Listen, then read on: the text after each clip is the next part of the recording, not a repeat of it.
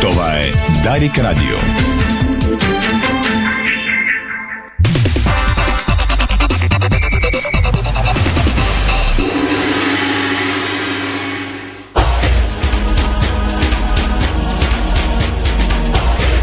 Стана 5 следове, добре дошли, започва спортното шоу на Дарик Радио. Боянко Кудов, втори режисьор, страхилмите видеорежисьор, Ирина Русева и Томислав Русе, студиото на Дарик, пози от целия екип от сайта ни DiSport.bg. Темите днес, дами и господа. Коментари след дербито вчера, в което Левски заслужено победи ЦСКА София с 2-0 след головете на Ильян Стефанов и Уелтън. Ще поговорим с коментаторите на матча в първата половина. Как играха сините, как се представиха с Стефан Стоянов и Иво Стефанов.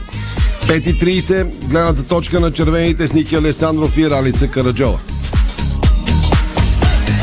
Пауза в първенството заради мачовете на националните отбори. Този петък следим по Дарик Радио България Гибралтар от Разград в 10:15. След седмица в понеделник Скопие отново предаваме матча на Северна Македония и България пак от 9:45. Заради тези два матча клубовете реално разпуснаха в почивка своите футболисти. Мари Стилов даде цели 5 дни на левскарите. Феновете на Ботев поканиха кмета на Пловдив на среща и му зададаха 5 въпроса. Двама задържани фенове на дербито вчера. Бившият треньор на ЦСКА на Пардио уволни наставника на Олимпиакос, след като го победи при дебюта си в Гърция като треньор на Арис.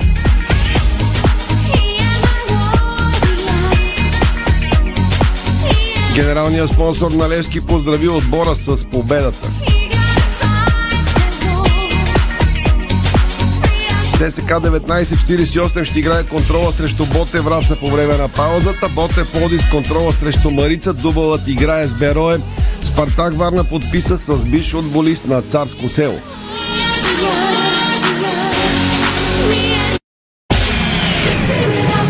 Пауза и в европейските клубни първенства, разбира се, заради националните отбори. Зимни обвинения и разправи и в Байер Мюнхен заради ужасния старт на сезона. Кан каза, вярваме в Нагелсман.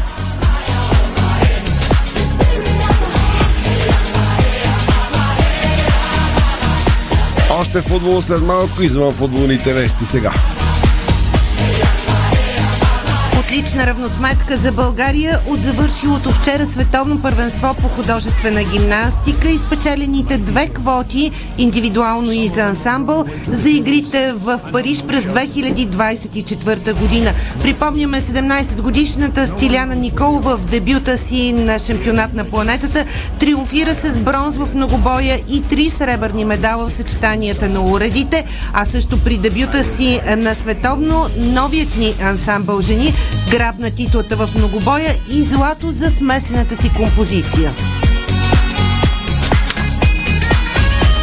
2 седмици заслужен отдих получиха родните граци от националният ни отбор, преди да стартират творчеството за новите съчетания и дния сезон. Илиана Раева, президент на федерацията, успокои днес, че Боряна Калейна по-добре и вече е изписана от болницата. А в тениса без промяна при Григор Димитров остава 23-ти в ранглистата на ATP, но супер скок за младия Адриан Андреев.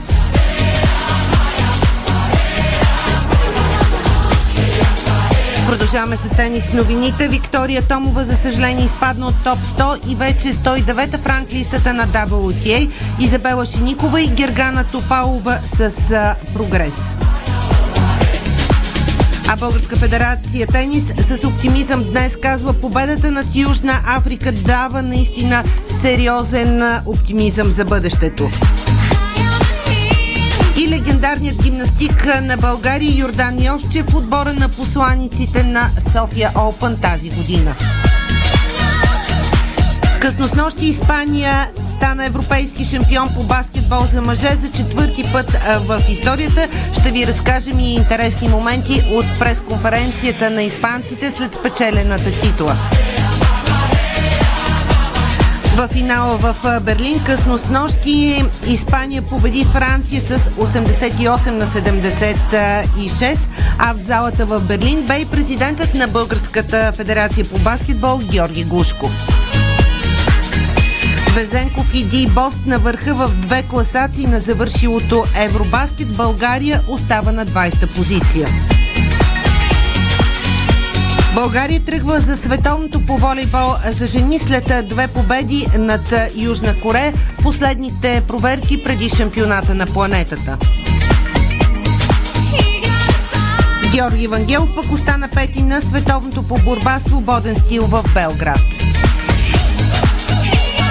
Информация за пътуващите по пътищата на България. Затворен е временно пътя Кюстендил Дупница заради катастрофа край село Мърводол, местността Черна нива. Областната дирекция на полиция в Кюстендил намоли пътуващите да ползват алтернативен маршрут, съобщават колегите от 24 часа онлайн. Това е спортното шоу на Дарик. Може да ни гледате в фейсбук страницата на сайта ни Диспорт и на Дарик Радио. Разбира се, след рекламите, коментари след дербито, в което сините победиха червените съвсем заслужено с 2-0. Спортното шоу на Дарик Радио се излъчва със съдействието на Lenovo Legion Gaming. Стилен отвън, мощен отвътре. Дарик. Гаражни секционни врати Хьорман. Дизайн, стабилност, сигурност и комфорт. Съчетани в едно. Врати Хьорман. Произведени в Германия. С грижа за бъдещето.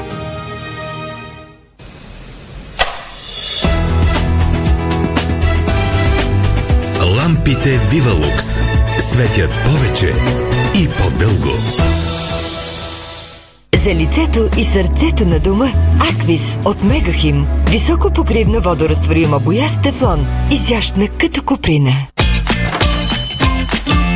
Дай ми още 1 килограм кренвирши, Кен. У нас пак изчезнаха. Не мога да разбера какво става с тях. Купувам, а като отворя ходилника... се няма. Защо се очудваш, че постоянно изчезват? Всички обичат кренвирши Кен. Добре, че на нас ни карат всеки ден. Кренвирши Кен. Най-бързо изчезващите кренвирши в България. С Кен всеки ден. Ново. Увлажняващи капки за очи. Crystal Vision Comfort. Повече комфорт за очите ви. Чисти капки без консерванти. Сега е моментът да преоткриете САЩ, Маврици, Мале и Канкун от София и Варна. Turkish Airlines Fly Festival започна. Резервирайте своя билет между 12 и 22 септември. Летете от 1 ноември до 31 март 2023 година и се насладете на специални цени, започващи от 459 евро за САЩ и 529 евро за Маврици, Мале и Канкун. За подробности turkishairlines.com. Turkish Airlines.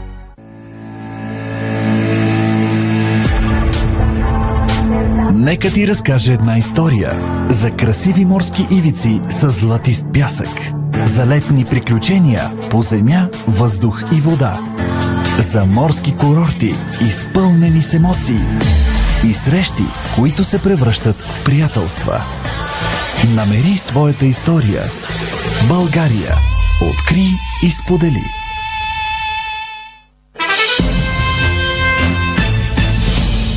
Трето отличие е супербранд за майонеза Краси. Краси. Майонеза Краси. Най-добрата майонеза.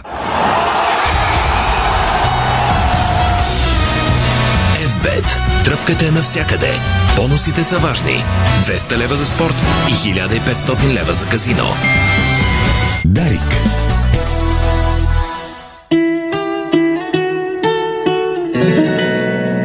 I'll be on the drums. 17.09, слушате, може и да гледате спортното шоу на Дарик Радио. Благодаря ви за големия интерес към студиото ни вчера, час и половина преди матча, към коментара на матча и разбира се отзивите след него. Благодаря за големия интерес към епизодите и двата, и моя на Ники Александров за сини и червени с бутонките напред отново след дербито вчера на националния стадион.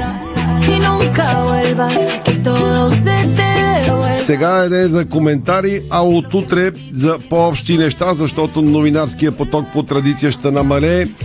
За съжаление ни чакат 2 мача без значение на националния отбор. Така е от години. Той е затънал в тресавище, макар и с нов треньор. Ще се надяваме, че все нещо от някъде ще тръгне и така нататък. Припомням, играем с Гибралтар, който веднъж вече ни се озъби сериозно. на свой терен, посрещаме го в Разград, а в понеделник гостуваме на Северна Македония.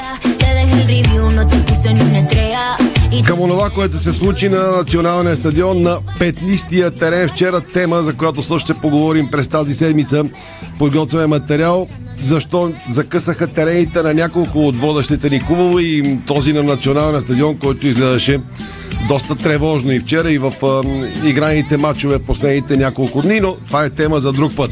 Кандербито, Левски ЦСКА София 2-0, коментаторите на двобоя сега са на линията ни, за да обсъдим как играха сините. За червените още веднъж анонсирам след акцентите в 5:30 с Ники Александров и Ралица Караджова.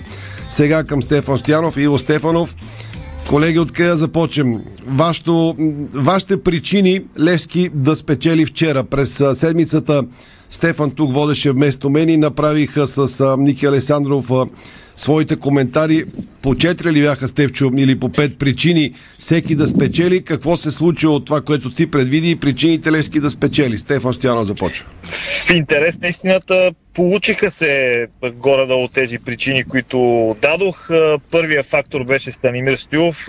Нужно ли е да го коментираме? Всичко се каза и изписа за Мари Стоилов и за неговото влияние на Левски, за неговите качества и за треньорския му капацитет, между другото доста джентълменски признат преди мача на пресконференция на червените от Саша Илич. След това публиката също казах, че ще неоспорим фактор. Левски имаше сериозно превъзходство в това отношение като численост, като организация и прочие. Третия фактор мисля, че беше скоростта.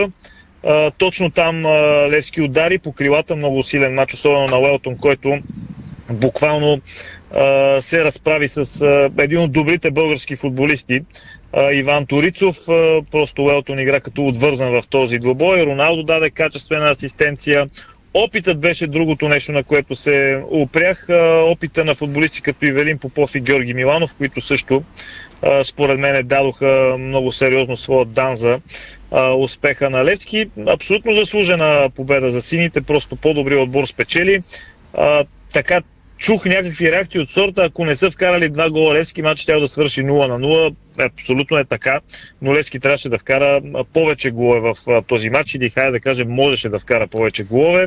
Съперника имаше една контратака, когато съдията правилно вара не зачете гола заради засада, и една отбита топка след корнер и страхотно изпълнение на Линцет, което удари градата. Абсолютно по-добрият отбор заслужено спечели. Левски повече искаше, повече можеше и като цяло според мен е по-качественият отбор, чисто кадрово като селекция. Мисля, че въпреки, че ако сложим цялата резервна скамейка на Левски, от Николай Михайлов до Асен Митков, всичките, които са на пейката, Марин Петков, Галчев, Нейтан Олдър и Илиан Стефанов, убеден съм, че тези всички, които седяха на пейката вчера за Левски, взимат заплата колкото Амос Юга.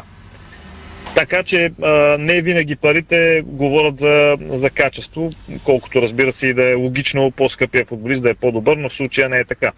Добре, ние пускаме в момента, докато ти разказваше за това колко гола са можели да паднат, а пускаме един от клиповете на колегите от Левски ТВ, в който се вижда онова, което видяха хората на стадиона вчера. Левски имаха 4 положения в рамките на 30 минути.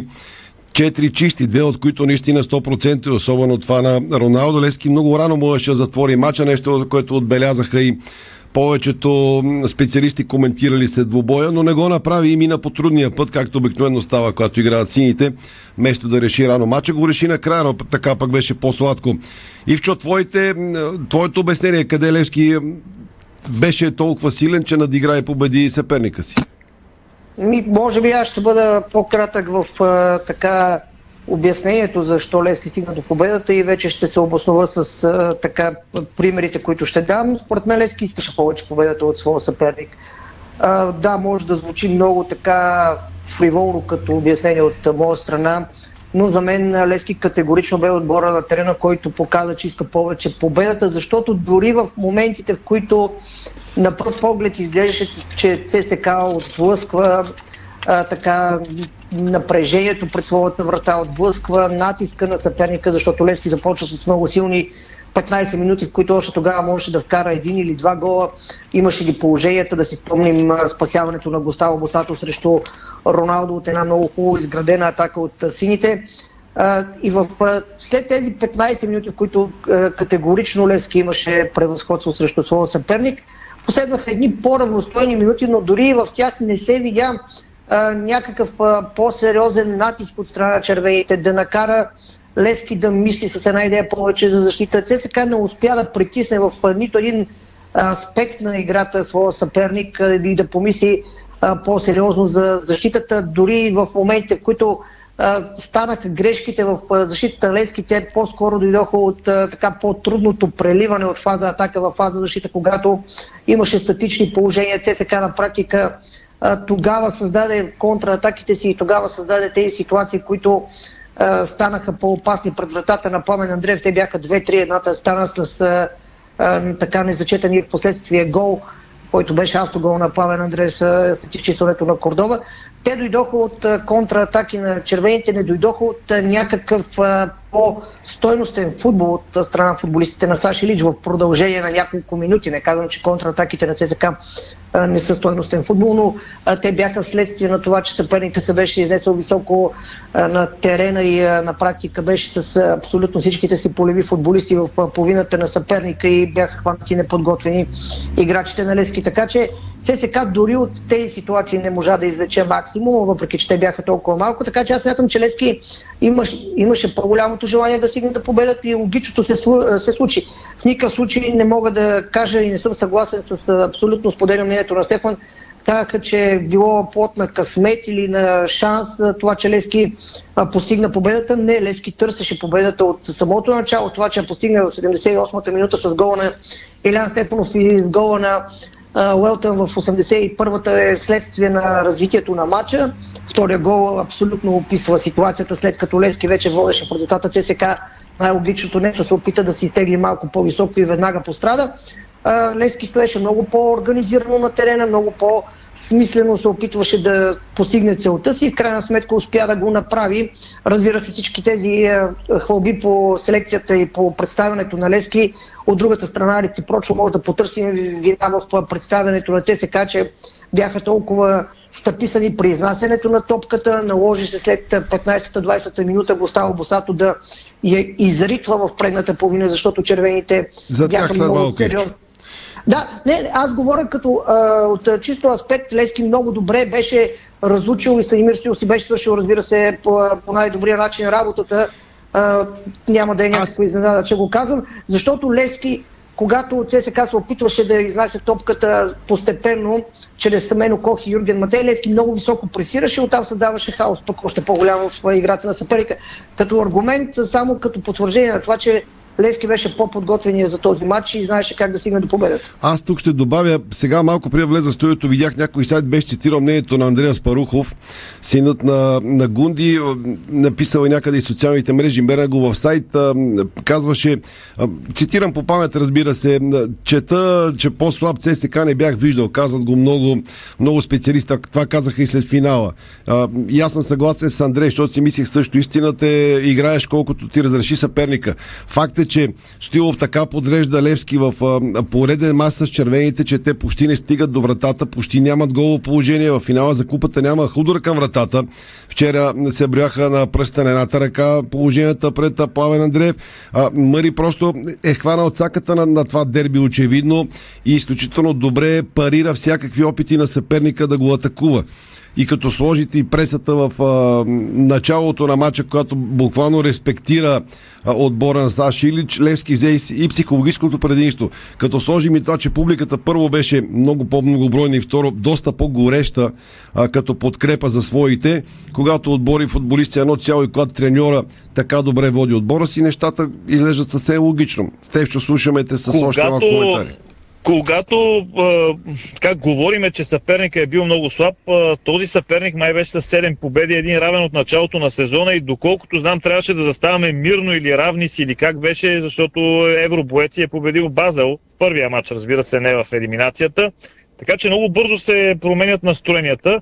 Трябва да се гледа повече футбола, не толкова резултатите и аз за това бях така спокоен сравнително, че Левски ще спечели този матч, защото смятам, че играе по-добър футбол, много по-изчистена концепция имат сините, много по-добре са селектирани, по-подходящи са футболистите един с друг и най-вече най-подходящ е треньора с клуба. Наистина Спилов е като дялан камък, колкото и клиширано да звучи това в Левски.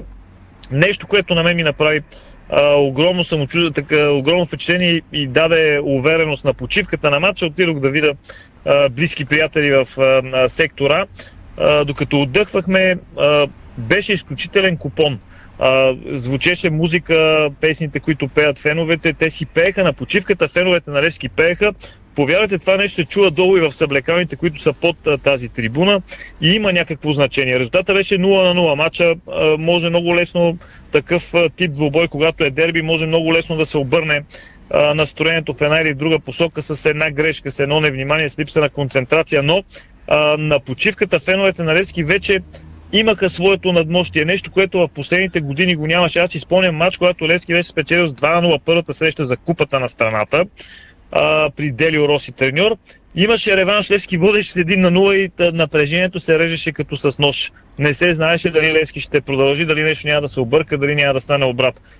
Сега просто Левски има такава увереност в тези матчове, че ми се струва, че това 2-0 ще е началото на нещо, което започва от тук насетне. Просто Левски дръпна много психологически и най-вече спортно-технически. Наистина отбора не е толкова широк, няма толкова дълга скамейка, но това не е голям проблем за сините. Видяхме, че дори без най-добрия полеви играч на Левски, особено в защитата, мога да кажа категорично Сонко Сумберг, не беше чак толкова драматично положението. Да, имаше една-две грешки, които може би при Сумберг нямаше да бъдат допуснати, но и така се справиха доста младите му колеги, защото цялата четворка в защита без цунами е съставена от много млади футболисти, плюс техните дубльори, които играха в други матчове, също доста млади играчи. Като казах цунами, иска ми се и него да го отлича, защото според мен направи изключително силен матч, но наистина крилата пък на червените въобще не бяха мерило в днешния матч с Лазар, Тофекджичи, Гарсес, който имаше някакви проблясти в предните срещи, трудно може да стреснеш Левски. Увереността, за която говориш, идва от това, че отборът е трениран до степен всеки да знае какво прави на игрището. Аз го отбелязах и бутонките вчера. Левски не е надигран в нито един матч, откакто Мъри е треньор. В нито един матч, независимо колко пъти игра това дерби срещу Лудогорец, с останалите така касови отбори в първенството. С Паук, абсолютно. Дори в каръшкия двубой с малтийците. Левски по никакъв начин не е надигран. Това дава самочувствие. Дори като си загубил от Локомотив София предишния матч пак по възможно най-глупавия начин с рикошети и се изпуснал с инициатива и така нататък, ти усещаш, че водиш играта и това ти дава самочувствие. Със сигурност това е ефекта от работата на Стилов, защото онова, за което ти говориш в предишните години, да, публиката на Левски знае, че каквото и да се случи и с 2-0 да води, нещата могат много лесно да излезат от контрол. И точно този отбор има още да работи. И Мъри го казва много пъти. Той затова казва, че отбор е крехък. Защото на моменти унази слабост се появява за непредизвикани грешки, за пропадане от по 10-15 минути. Вчера го нямаше. Това и даде резултат веднага. Това пропадане наистина костваше загубата в първия кръг от ЦСКА 1948, поражението от Локомотив София, дори може би отпадането от Хамрун. Има такива дупки, в които изпада отбора на Левски, грови. Те са от съвсем кратък период от време, в който обаче може да ти се случат много бели, ако съперника умее да се възползва. За това е хубаво, Стефчо, че идват и влиза във форма опитен играч като Ивелин Попов, който вчера даде страшно много увереност. Освен асистенциите, даде увереност Георги Миланов. Все повече влиза в кожата на лидер. Това са хора с огромен международен опит и на фона на младоците от вратаря, ученик в 12-ти клас до останалите. Сега вече се вижда ролята и трябва да се вижда във всеки матч на Попето, на Миланов и на още един-двама по-опитни футболисти. Факт е, и на база на цялостната тенденция в българското първенство, виждаме, че Ботев Пловдив завърши матч без нито един българин. Аз съм далече от това да ги делиме на българи, бразилци, юноши и не юноши на клуба. Като разбира се, към юношите на клуба би трябвало да се гледа все едно около малко по да има толеранс към тях и то го има и винаги го е имало през годините свързано с Левски, но е факт, че сините по-знаеха за какво става дума. Наистина имаше много българи в състава. Мисля, че 5 титуляри и 3 резерви, 8 българи играха в този матч. от които половината даже са софиянци. Това пък съвсем, нали, да не делиме хората по този начин, но малко или много това има някакво значение. Тези хора знаят какво ще стане утре, какво ще бъде днес. Те знаеха какъв ще бъде резултата, ако спечелят или не спечелят мача, и знаят какво е усещането сега да ходиш, да си победил в дербито и да шеташ из улиците на София или където и да си там, или в националния отбор, защото много от футболистите на Левски имат и такива ангажименти, както разбира се и на червените. Така че това има своето значение, без да е решаващо. Бразилците много ясно и те са го разбрали, да кажем, или холандците, или каквито и да са. Факта, че Уелтън проговори на български и подиема и пред Левски ТВ също говори много. Стевчо, до тук имаме минутка и половина, в която искам Ивчо да закриеш неговите впечатления. Иво коментира с Ники финала за Купата на България, спечелен от Левски, и сега дербито вчера. Имаше ли разлика между тези два мача, Ивчо? Минутка и половина, за да включим и червения лагер. Със сигурност имаше разлика и от поведението най-малко на трибуните, разбира се, около там почнем с сравнението това, което беше като атмосфера. Това е ясно, на терена най-голямата разлика. То се отразява на това, което представят и на терена на футболистите това обаче. При всички положения, защото говорим и за психология, ние много подценяваме това, което и Стефан каза, че в крайна сметка съблекавите със сигурност се е чувало това, което е било и на трибуните по време на почивката. Така че и на терена имаше разлика, защото аз видях един много по-уверен отбор на Левски, който стоеше от първата минута в атака и се опита още в първите 15 минути да наложи своята воля. В финала за купата беше, може би, с една идея малко по-тактически дуела между Станимир Стоилов и Алан Пардио тогава. И Левски в крайна сметка тогава дочака своя момент. Разбира се, това ги обединява и двата мача, защото и вчера Левски дочака своя момент. Но това, което ти каза, поне според мен беше много важно. И Велин Попов, и Георги Миланов вчера изиграха страхотен матч. И тук ще се вържа нещо, което вие казвате. Да, факт е, че Левски е с така ограничен брой футболисти, но вчера контузията на Филип Кръстев, липсата на Сонко Сунберг по никакъв начин не се отразиха. Филип Кръстев излезе сравнително рано във второто полувреме. Станимир Стоилов успя много добре да върне Георги Миланов и тактически включването на Ильян Стефанов на практика изостри още повече играта на Левски в офанзивен план и даде още повече така креативност на сините в офанзивен план. Не случайно отново той беше реализатор, както в финала за купата. Това не са случайни неща, поне според мен много добре си пасаха също така с Ивелин Попов в тези заключителни минути. И си мисля, че Левски успя да надгради над финала за купата. Разбира се, от тук нататък е сините да продължат с този разсеж, защото психологически Левски, поне според мен, е на гребена на вълната и трябва да се възползва от това и да продължи да бъде на този гребен максимално дълго в първенството, защото знаем, че то за разлика от финала за купата е по-продължителен период от време и тук грешките трябва да бъдат ограничавани до минимум. Благодаря на Иво Стефанов и Стефан Стоянов. Те коментираха вчера на националния стадион. Кратка рекламна пауза 3 минути и тръгваме към причините червените да загубят. Ники Александров и Ралица Караджова след малко. Българско национално Дарик Радио. Дарик. Мили деца, забавлението Fun Day ви очаква в новия си сезон с много нови изненади. Нашите нейтив преподаватели превръщат ученето на английски език в истинско приключение. 5 часа всяка събота вие ще напредвате по английски език, докато се забавлявате. С Fun Day съботата се превръща в най-чакания ден за цялото семейство. Отстъпки за ранни записвания до 20 септември. Повече за програмата на funday.bg. Нашите аксесоари за баня от стомана 1810 са устойчиви на ръжда и корозия при всякакви условия и се предлагат с 20 години гаранция. Сима цялата баня. Детайлите винаги са важни. София, булевард Цветан Лазаров 71. Варна, булевард Цар Освободител 261. Сима цялата баня. 30 години експерти в банята. Sima.bg. Понякога Бог изпраща изпитания за вярващите. В зловещия пламък на пожара в Аванти ние прозряхме това послание. Порядъчност, погълната от конкурентната злоба. Нима има нещо придобито от тази верига, което предизвиква разочарование? Така Аванти остава същата. Продължаваме да вярваме в нейното добро име. Аванти прилича на птицата Феникс. От пепелта ще направи криле. Откривате свои неподозирани таланти. Майстор в приготвянето на закуски, виртуоз в обедното меню и мастър-шеф на вечерните изненади.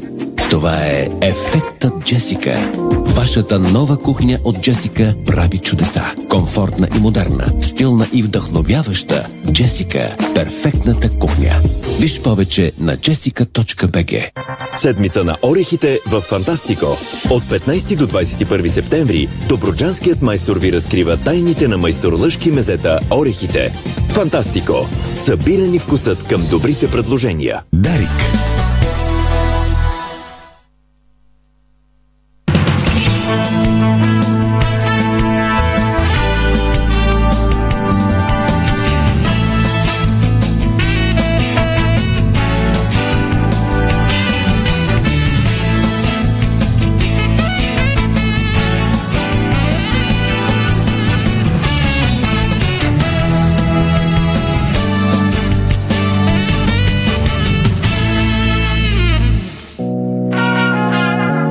С 11.31 карайте внимателно, където и да сте. Обадете се, като достигнете, без излишни нерви на пътя.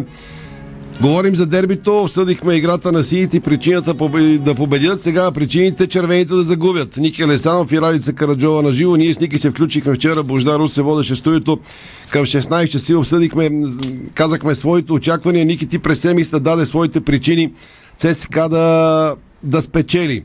Сбъдна ли се нещо от това, което ти очакваше? Направиха ли нещо от това, което ти очакваше, или нищо не се случи?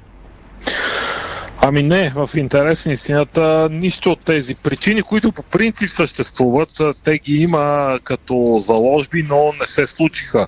Аз наистина не вярвах и в включването преди матч, което направихме с тебе, си казвах, че за феновете на ЦСКА може би успокоителното е, че няма как да направят още един слаб матч като този в финала за купата. Успяха да го направят, успяха да го повторят. Единствената разлика между двата матча бяха двете ситуации в средата на първото полувреме, когато ЦСКА, да, имаше в интерес на истината реална възможност, поведе в резултата, гола, реално автогола на сините не бе зачетен заради няколко сантиметра засада. След това и соловата акция на Джонатан Линсет довела до удар в гредата.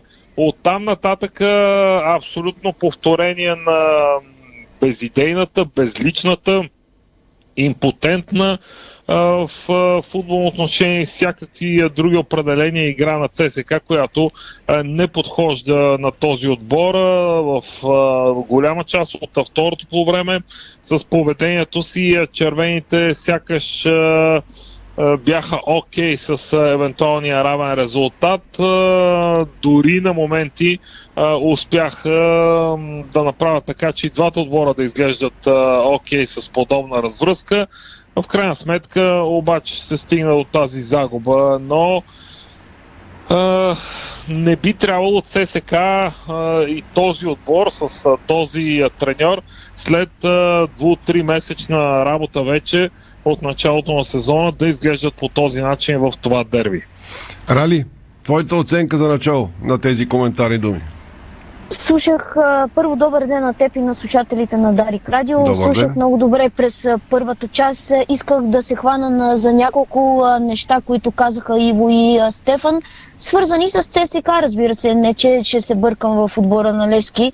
Никога, ако си спомняш и предния понеделник казах, че ЦСКА не играе в футбола, който феновете искат. Да, ЦСКА печели. Никога не е излизал от моите уста или от тази на Ники, че трябва да стоят другите отбори мирно пред ЦСКА, защото видите ли те имали 6 победи и един равен. Не, няма такова нещо. Икономични 6 победи и един равен направиха тези точки, които имат червените до момента. Но не показват никаква игра. 5 минути цял матч треперене срещу Славия и Славия идва и те надиграва на стадион Българска армия в твоя си дом, където трябва да си най-стабилен. 5 минути проблясък, за 3 минути вкарване на гол, нещата се успокоиха, пречупи съперник. Никога не съм виждала отбора на ЦСКА да играе толкова страхливо в началните минути. И, както Иво каза, едно заритване. Първоначално опитваха двете нидерландски кули в защитата да изнасят топката. Единия малко по-стабилен, на който се даваше честта да рита 40-метрови пасове с цел да намери или двете крила, или борещият се Бамба, който според мен все още не се е аклиматизирал и с стила на игра в българското първенство. Нищо, че идва от силен шампионат и така по-скоро силов шампионат, какъвто е шведският футбол, но мисълта ми е, че толкова страхлив отбор, ами те до първите 15 минути не знаеха къде се намират. Те бяха толкова насметени и с нищо тяхната игра не кореспондираше с това, което техният треньор обеща в петък на пресконференцията на феновете, че от първата минута агресивен, с преса, с отнемане на топката, с по-силови влизания. Нищо от това, което Саша Илич каза тогава на пресконференцията, не се случи и наистина аз по-скоро на принципа за онзи отменен гол, като не вкараш, ще ти вкарат. Да, зарадваха се за миг всички, които обичат ЦСКА за бързата контра, която направиха, защото контрата беше по учебник. Включили се футболисти на сините за статично положение, след това не успяха да се приберат, но малко раздели от това червените да излязат напред в резултата. Там половин метър крак на Туфекджич бил в засада. Все пак игра с руския футболист с вече аз от атаката и нормално да не бъде зачетен гол, въпреки че Плоян Андреев и Кордова сбъркаха при това попадение. И оттам нататък пак червените нямат точен удар по посока на вратата на Пламен Андреев. Единственото гредата на Линсет, но тя не се бори за точен удар. Някак си имам чувството, че с толкова много чужденци, да, говорихме за преди малко, че българите едва ли не разбират кой какво и ще се разхождат с високо дигнати глави. Някакси идеята за това дерби в отбора на ЦСКА се размива. Защото ето днес капитана на червените, фанал си е самолетчето, няма нищо лошо, отбора е почивка и той в момента е в Париж. Той няма нужда да се разхожда по софийските улици и някой да го среща и да му казва колко са били слаби. Той самия в интервюто пред колегите след матча казва, че това е най-слабата версия на ЦСКА. И преди пак да дадем думата на Ники, като споменах отменения гол, не ми се иска по никакъв начин да забърсваме тази ситуация. Това, което се случи с физиотерапевта на ЦСКА, защото сега можеше да си говорим за нещо много по-страшно. Ако тази бомбичка не го бе оцелила в кръка ми, в главата, както и самия той написал, щеше да е един черен ден, поне според мен, за българският футбол, защото още един път ще кажа, полицията според мен не си свърши работата. Кой ги позволява тези бомбички да се внасят? Трябва да се пълни касата на футболния съюз ли с глоби? Не мога да разбера, нали за това има проверки, щателни претърсвания. Говоря не само за сините привърженици, за абсолютно всички привърженици на стадиона с тези въпросни бомби, факли, димки. Да, свикнали сме по балканските ширини да се създава такава атмосфера, но за това, че футболистите на ЦСКА се радваха преди да им отменят попадението и полетя тази бомбичка, която пък оцели физиотерапевта, припомням и линейката се намеси, паркира пред резервната скамейка, да му бъде оказана медицинска помощ. Не се видя се, че не е толкова сериозно положението, момчето остана да си изпълнява служебните задължения, но ако се беше служило нещо по-страшно, какво щяхме да говорим сега? Рали, не очаква някой от нас да каже нещо по-различно от тем. Бомбичките нямат цвят, те не са сини, червени, жълто, черни, бяло, черни и така нататък. Разбира се, че никой не приема от нас това нещо. Аз се си мисля и така се надявах по-малко бомбички има по стадионите. Поне мое наблюдение последната година, две и се си казвам, бе, и ще го преболедуваме, това и ще изчезнат, но явно, че има отделни хора, които продължават по някакъв начин да злоупотребяват. Най-меко казано, разбира се. Слава Богу, че няма нищо. Не, няма нищо. Човек е контузен, но наистина можеше много по-страшни неща да си говорим. Няма цвят това нещо и веднъж за винаги трябва да спрат бомбичките по стадионите. Достатъчно в близкото и по-далече минало имаме тежки увреждания от бомбички по стадионите.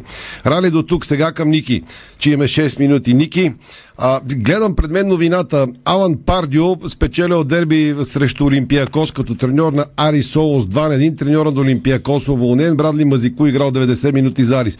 Въпросът ми е тия и по принцип червената общност, според мен, доста иронично прие краткия престой на Алан Пардио като треньор. Не като консултант, а като треньор.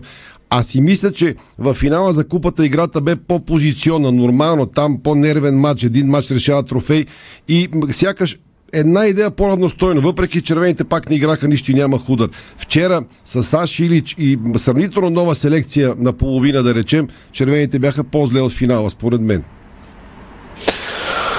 Ами, не знам, аз не мога да отлича. Този финал доведе до такъв шок феновете на ЦСКА. Не случайно след това дойде и бойкота на сектор Г. Следствие на тази игра, на това червено поведение, не бих тръгнал. Прекалено жалко и тъжно за ЦСКА, ако тръгнем да сравняваме тези матчове, кой от тях е бил по-зле, по-добре, защото те бяха изключително слаби в двата матча. Не може това. Аз продължавам да твърдя, че тези двубои, дербитата с Левски, това са гала вечерите за всеки един от двата футболни тимове. Те може в другите матчове да правят фурори, форверки, някакви чудеса. Брадли Денор може да вкарва някакви феноменални голове на сезона. Другите матчове могат да изригват за 3 минути. Гърсес може да вкарва хет-трик срещу Пирин, Хебър, Ботев, Враце, който си пожелая там. Но това са мачовете, които могат да те вкарат в историята, които могат да накарат феновете да повярват, че ти си работил правилно в месеците преди този матч и да покажеш именно срещу този съперник. Това са показателите, пътеводните показатели за ЦСКА. Сигурен съм, че в голяма степен това важи и за Левски, но да направиш два пъти поред подобен спектакъл в кавички наистина очудващо. Аз не бих правил сравнение. Да, и аз прочетах големи успех на Арис вчера с Алан Пардио. Някой ще рече, добре, защо Алан Пардио не направи нито един такъв матч с ЦСКА? Престоя му от няколко двубоя бе наистина потресаващ. Той за една бройка нямаше да се класира за купата след реванш с Славия тогава. За това феновете, голяма част от червената футболна общественост съзира, че нещо отвъд това, кой е треньор, каква е селекцията и така нататък. Нещо не е както трябва. Нещо не се случва както трябва, за да може да дойде в крайна сметка подобен матч. Ники, да. Точно в тази посока искам, имаме 3 минути. Да ми кажеш, очевидно, Левски, спечелейки финала за купата, разклати съперника си. Вчерашната загуба как се приема, предвид бойкота, предвид минорното настроение, което се усети дори и по трибуните вчера след хората, преглеждайки социалните мрежи, какво може да се очаква в краткосрочен план по темата полуста, ръководство, фенове, отбор и така нататък, говоря до нова година, примерно?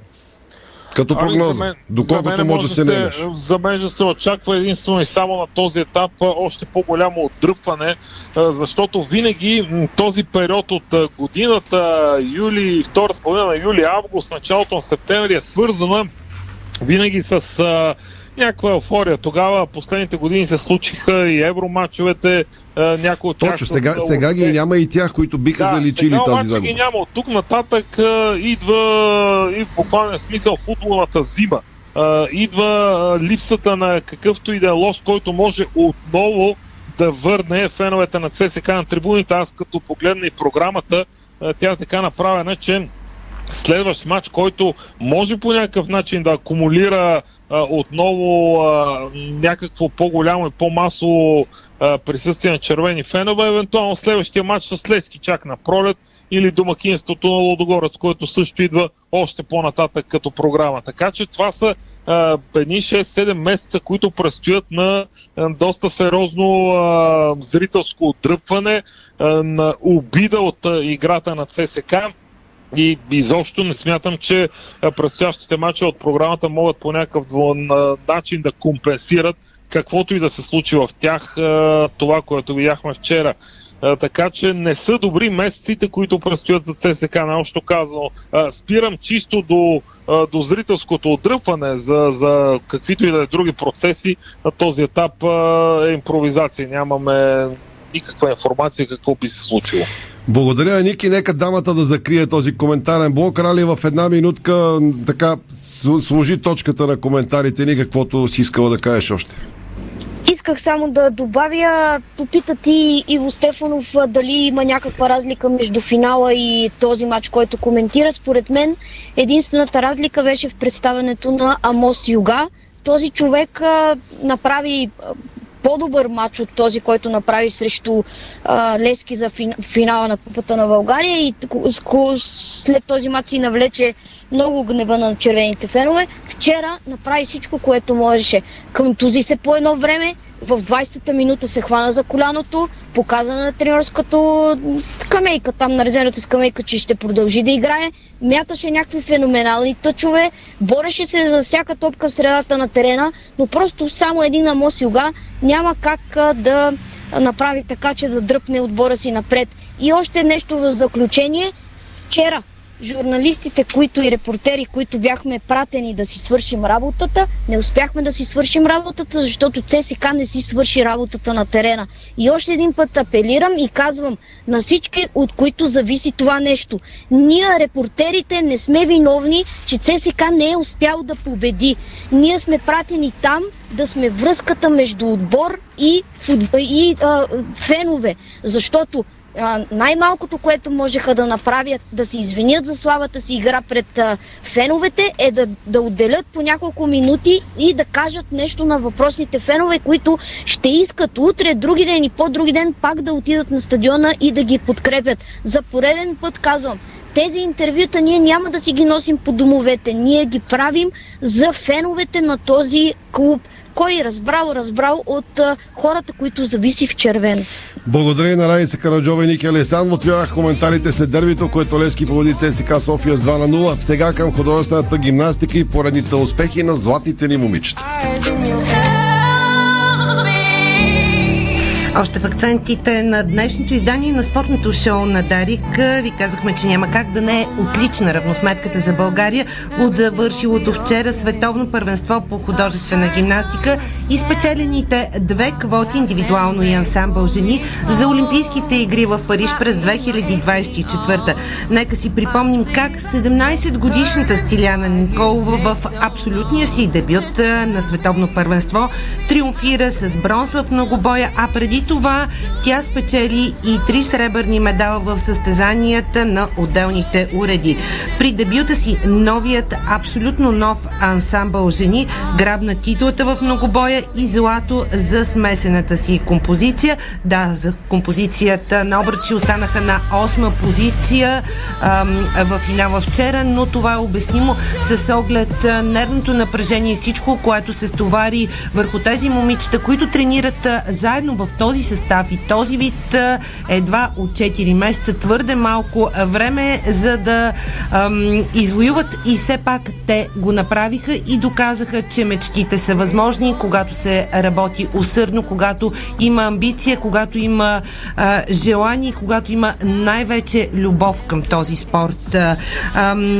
поздравителния си адрес и министрът на младежта и спорта Весела Лечева и Стефка Костадинова и кмета на София Йорданка Фандъкова изказват своите суперлативи от работата на Българска федерация художествена гимнастика и от това, което направиха дебютантките в националният ни тим, представяйки се за първи път на световно първенство. Ще си позволя да цитирам Стефка Костадинова от днес. Изумително е, че българският отбор, който включваше единствено дебютантки, се нареди на второ място в класирането по медали с 6 отличия, 2 златни, 3 сребърни и 1 бронзово. Спечели 2 олимпийски квоти и записа успехи невиждани от десетилетия у нас. Благодарим от сърце на вашите треньори, на екипа и на всички щаба на националните отбори и специално на президента на Българска федерация художествена гимнастика Илиана Раева, която не спира да ни изумява със своята амбиция, себераздаване, професионален подход и ефективност, перфектна организация на световното първенство, което премина на най-високо ниво и ни донесе нови многобройни похвали като домакини. България наистина е отличен домакин и можем да бъдем съвсем спокойно пример за организация навсякъде по света, особено това, което се прави от години като домакинства, свързани с художествената гимнастика. Изключително емоционална в своя поздравителен адрес и кметът на София Йорданка Фандъкова. Тя казва следното: титлите и медалите, които нашите момичета завоюваха за пореден път, донесоха незабравими положителни емоции на всички любители на спорта и бяха прекрасен подарък за всички столичани по повод Деня на София на 17 септември. 17 септември, денят, в който и ние бяхме в Арена Армеец и успяхме да усетим тази еуфория и тези емоции от бронза, който спечели в многобоя нашата малка лавица, но с голямо сърце, Стиляна Николова. Обещах ти да не казвам повече това, но няма как да се сдържа, защото толкова положителни емоции, толкова позитивна енергия, колкото усетихме през изминалите дни в Арена Армеец, наистина е нещо страхотно, нещо положително за българския спорт и е атестат, че художествената гимнастика от тук нататък ще върви нагоре и дори това, което... Тя си е все нагоре от 5-6 години. Много по-нагоре няма. Въпрос е да държи това ниво. Колко по-нагоре. Определено, дори се опасяхме, че след олимпийската титла в Токио да не би да тръгнат нещата надолу, защото съвсем нов отбор и трябваше да се подготвя, дебютантки трябваше да влязат при жените, но ето, те показаха, че държат и дори новите ни златни момичета заявиха смело днес, че искат олимпийското злато и това е страхотно, защото въпреки, че започнахме след Олимпийските игри с един по-различен състав, крайна сметка големият треньор на ансамбълът ни жени Весела Димитрова намери точните момичета и те намериха нея, ако можем така да се изразим. За мен гаранцията за успех е факта, че е пълно с момичета, които тренират художествена гимнастика и второ, че залата продължава да е пълна. Когато тези две неща са на лице... и на Илиана Раева, която е много реалистична, защото шампионата не започна по най-добрия начин за България с внезапното разболяване на лидерът ни при индивидуалистките, но все пак момичетата успяха да се съберат, въпреки това, което се случи с Боряна Калейна. Да чуем равносметката кратко на Илиана Раева. Да бъда откровенна, не съм очаквала чак такива успехи. Разбира се, борихме. Основното и най-важното нещо за нас бяха двете квоти с участието на Боряна Калейн. При този тежък удар, който получихме с това, че тя нямаше как да участва на световното първенство, трябваше в движение да променим стратегията.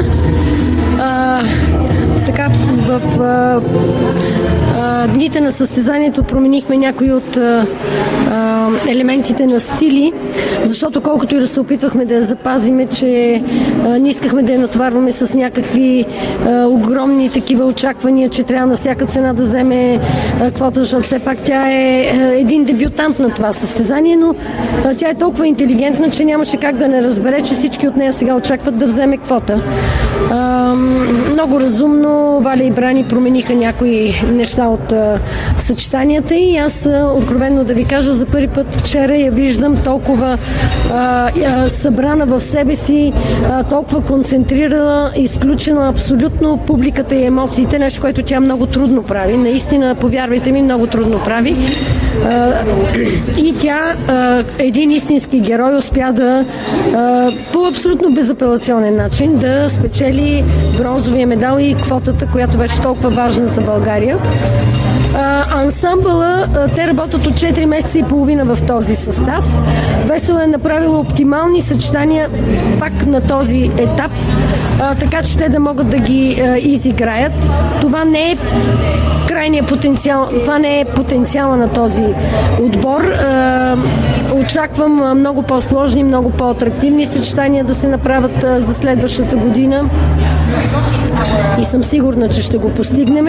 Този златен медал е награда за един изключителен труд, който положиха ансамбъла и екипа, както и невероятният труд, който положиха Валя и Стиляна. Наистина така последните 5-6 години, така както работихме за това световно, не си спомням, имаше дни, в които работихме по 10 часа на ден. Така че някакси като че ли се отблагодари съдбата на този огромен труд, който положихме. Така че съм страшно щастлива. Истината е, че не сме очаквали точно въобще такива събития, такова развитие на нещата, но съм безкрайно щастлива и смятам, че много заслужавахме всичките медали, които спечелихме.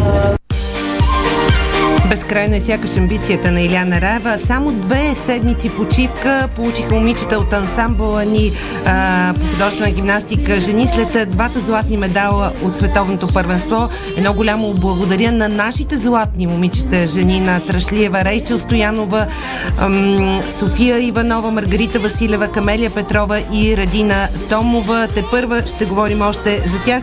Големи благодарности и на Стиляна Николова, която показа и доказа, и че при индивидуалистките България с огромно бъдеще и апетит към олимпийските медали. С какво ще запомним обаче световното? Ще запомним с това, че художествената гимнастика доказа, че във възход и след Олимпийските игри в Токио, след като дебютантки спечелиха титли, медали и квоти за Париж. Брилянтна организация и професионализъм в арена Армеец, а пълната зала, както чухте, е доказателство за бъдещето на този спорт. Но не на последно място, посланията и рекламата на България, красивата традиционна родна шевица, богатия ни фолклор бяха представени особено иновативно и попленяващ за чуждестранните гости начин, а опаковката на залата и хореографията по трибуните въздействаха положително, защото красотата и изяществото на художествената гимнастика като спорт е най-красноречиво при българските домакинства и това бе видно от емоциите, които дори видяхме от президента на ФИК Моринари Ватанабе. А сега накратко и към останалите новини, защото в акценти България тръгва за световното по волейбол жени след 2 победи над Южна Корея. Това са последните контролни срещи за националният ни тим народна земя, така че да пожелаем успех и победи на волейболистките ни на предстоящото световно първенство в Полша и Нидерландия. Тепърва ще говорим и за този шампионат. Разбира се, че трябва да поздравим и националите ни за Купа Тейвис. Вече говорим за тенис. България извоюва историческа първа победа над Южна Африка за Купа Дейвис и по този начин се класира за плейофите за влизане в световна група 1 на отборното световно първенство при мъжете. Тимът на капитана Валентин Димов буквално срази бившите носители на трофея с категоричния резултат 3-0 победи без загубен сет, а пък от Федерацията ни по тенис казва, че победата над Южна Африка дава оптимизъм за бъдещето на тенис. Предстои обаче и Sofia Open идната седмица.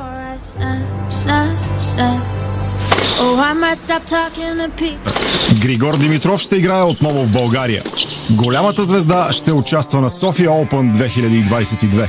Тенис шоуто от световна класа е от 25 септември до 2 октомври в Арена Армеец. Впечатляващи имена заявиха участието си на българска земя. Яник Синер, Гаел Монфис, Стан Вавринка, Хуберт Хуркач, Пабло Каренио Буста, Лоренцо Музети. Мечтан спектакъл за феновете. Вземи своя билет в мрежата на Ивентим. Мъжкият ни национален тим по баскетбол зае 20-то място в крайното класиране на приключилото европейско първенство. Възпитаниците на Росен Бърчовски завършиха на 5-то място в група, като записаха 1 победа и 5 загуби и не успяха да се класират за втората фаза на директните елиминации, но Александър Везенков и Ди Бос се навърха в 2 от класациите на Евробаскет. Испания отново европейски шампион при мъжете. Това се случи в финала късно снощи, 7 години след последния си трофей от шампионат на Стария континент. Тимът отново спечели златните отличия, след като на финала в Берлин с нощи надви Франция с 88-76, а в залата в Берлин бе и президентът на федерацията ни Георги Глушков. Страшно шоу спретнаха баскетболистите на Испания на официалната пресконференция, но за това можете да прочетете в сайта ни disport.bg. Разбира се, можете да видите също тези емоции. Така слагаме точка на спорто шоу и поне ще ти благодари и поздрави хора в Арена Армеец. Аз пък ще благодаря на Кръстина Иванова, наша колежка от Националното радио, която ни оказа достатъчно колегиално съдействие, за да бъдем в залата и ние. Никой не съм приемал колегите като конкуренция, като колеги, защото всички сме на една нива. В крайна сметка и се радвам, когато получаваме колегиално отношение, така че да благодарим. Това беше спорто шоу на Българското национално Дарик Радио. Благодаря ви, че бяхме заедно. Благодаря ви, че имахте голям интерес към видеоизлъчването ни днес. Приятна и спокойна вечер. Спортното шоу на Дарик Радио се излучи със съдействието на Lenovo Legion Gaming. Стилен отвън, мощен отвътре. Дарик